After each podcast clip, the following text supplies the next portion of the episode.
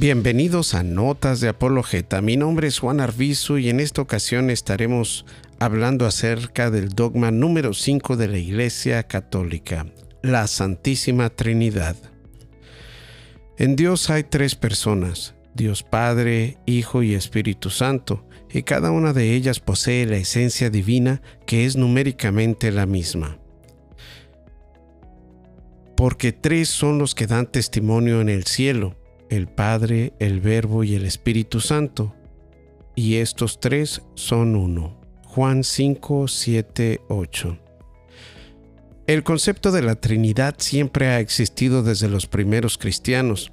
Ya el mismo Jesucristo mandaba a sus apóstoles a bautizar en el nombre del Padre y del Hijo y del Espíritu Santo. Mateo 28, 19.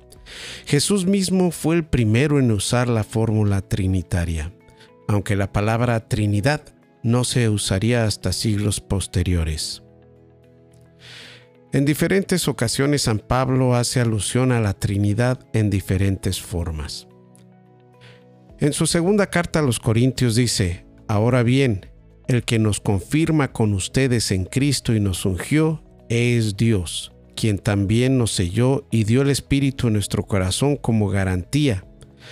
Dios es quien nos confirma y nos unge en Cristo y nos sella con su Espíritu Santo. Ahora bien, si el Espíritu es de Dios y si Cristo es de Dios, siendo que Cristo es el Logos, la palabra del mismo Dios encarnada, en Juan 1.1, entonces Cristo es Dios y el Espíritu es Dios en la esencia de Dios Padre.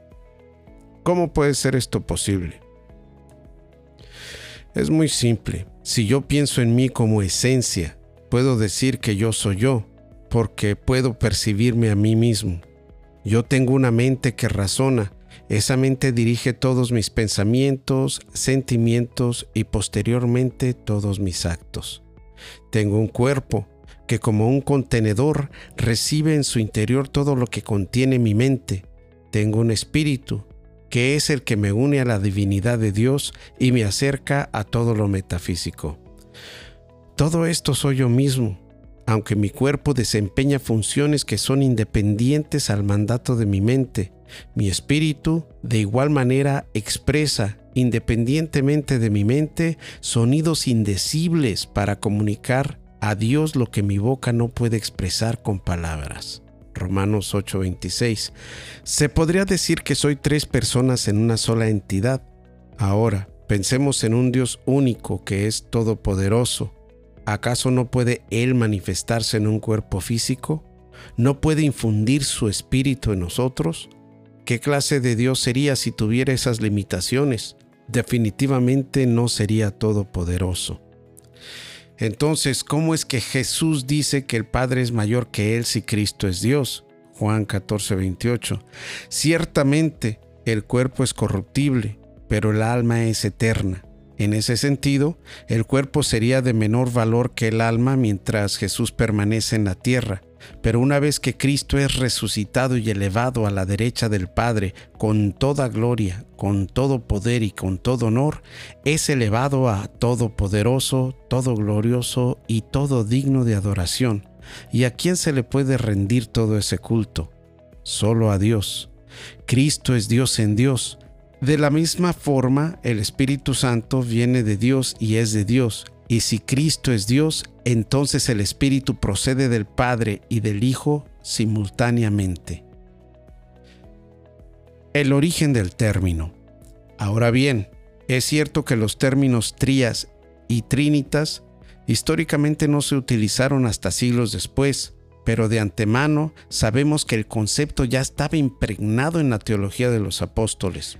El primer teólogo en utilizar la palabra para definir la Trinidad fue el obispo Teófilo de Antioquía, que en el siglo II se refirió a ello como trías, palabra griega que utilizó para expresar la unión de tres personas divinas, Deus, Dios Padre, Logos, Dios Hijo, y Sofía, Dios Espíritu Santo, Dios, su palabra y su sabiduría. Posteriormente, en el siglo III, Tertuliano usa por primera vez la palabra trinitas, en español Trinidad, que es la palabra que actualmente usamos para referirnos a la Santísima Trinidad. La consolidación del dogma como tal.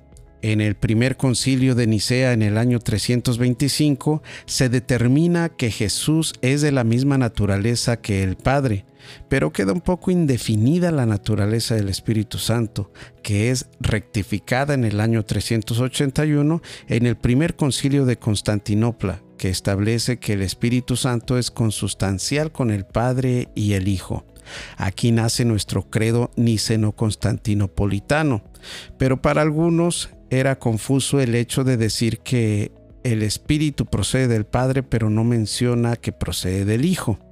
Finalmente, en el año 451, en el concilio de Calcedonia, se introduce el filioque, que se traduce como y del Hijo.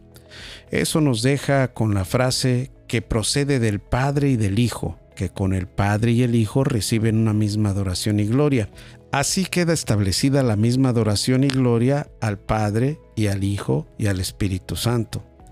El sexto concilio de Toledo en el año 675 señala cuando decimos, el que es el Padre no es el Hijo, nos referimos a la distinción de personas, pero cuando decimos, el Padre es lo que el Hijo es, el Hijo lo que es el Padre y el Espíritu Santo lo que es el Padre y el Hijo.